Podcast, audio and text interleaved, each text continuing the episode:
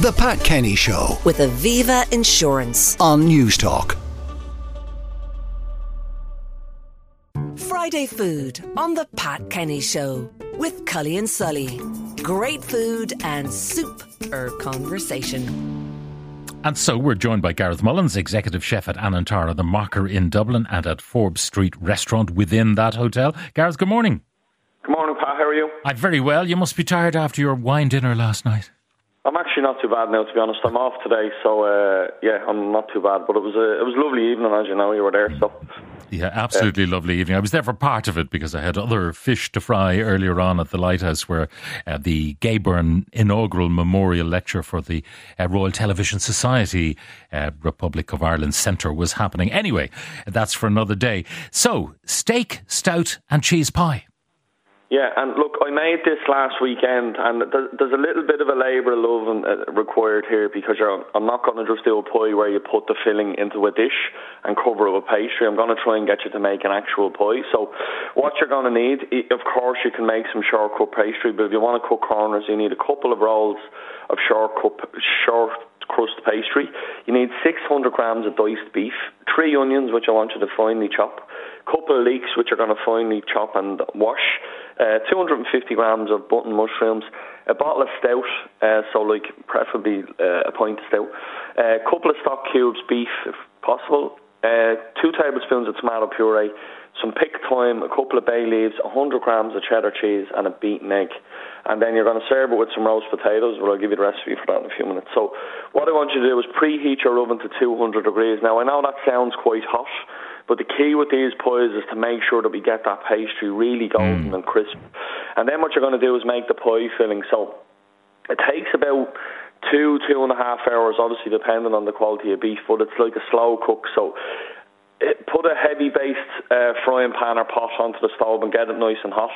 And then you just put a tablespoon of vegetable oil, and I want you to brown off that beef in three batches. So what you do is you just drop the beef in and around the pan and don't touch it. So imagine you were cooking a steak. I think that's the best way to think about it. So when the pan, when the meat hits the pan, you want it to really sear nice and hot.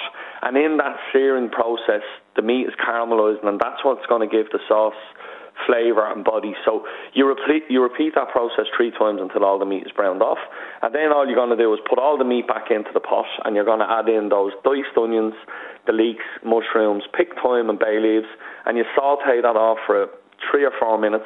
And at this stage, give it a really good season with salt and pepper. Be very generous with the pepper here because uh, it just it takes it very easily.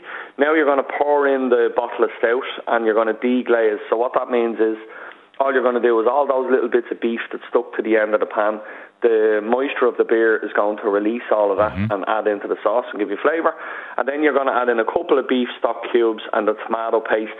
And then I want you to cook it on a low heat with the lid on. So remember, we're putting this into into some pastry. So you- this this mix is going to be quite dry when it's cooked. So you just leave the lid on, and as it's cooking, the steam will go up and hit the lid and fall back in.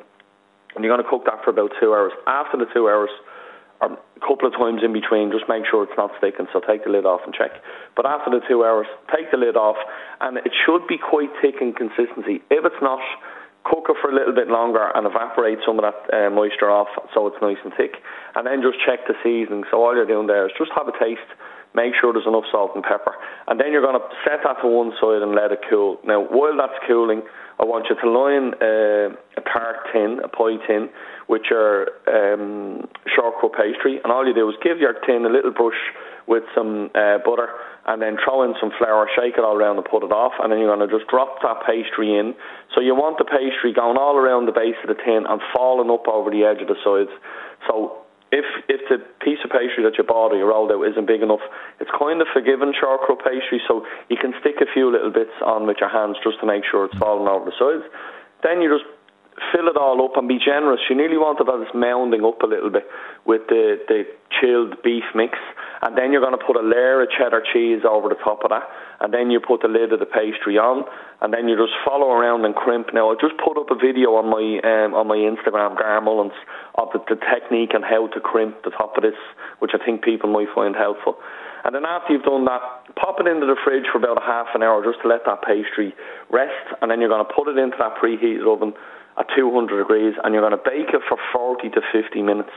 Now, if the top of the pastry looks like it's taken on a little bit too much colour, lower your oven down. But really, what we're trying to do is get the bottom of that tart to get nice and crisp. Um, and then when you take it out of the oven, leave it rest. There's a lot of resting going on here, I know, so you just have to wait to eat it. But leave it rest for about a half an hour because what happens is it just all calms down a little bit, and then you get a beautiful wedge slice out of it. And I love what I served with last week was some roast potatoes, very simply peeled potatoes, boiled in some uh, cold water, with a touch of salt, and then a tray into the oven with some vegetable oil. Let it get nice and hot and then put your um, parboiled potatoes on. Cook them for about a half an hour without any seasoning.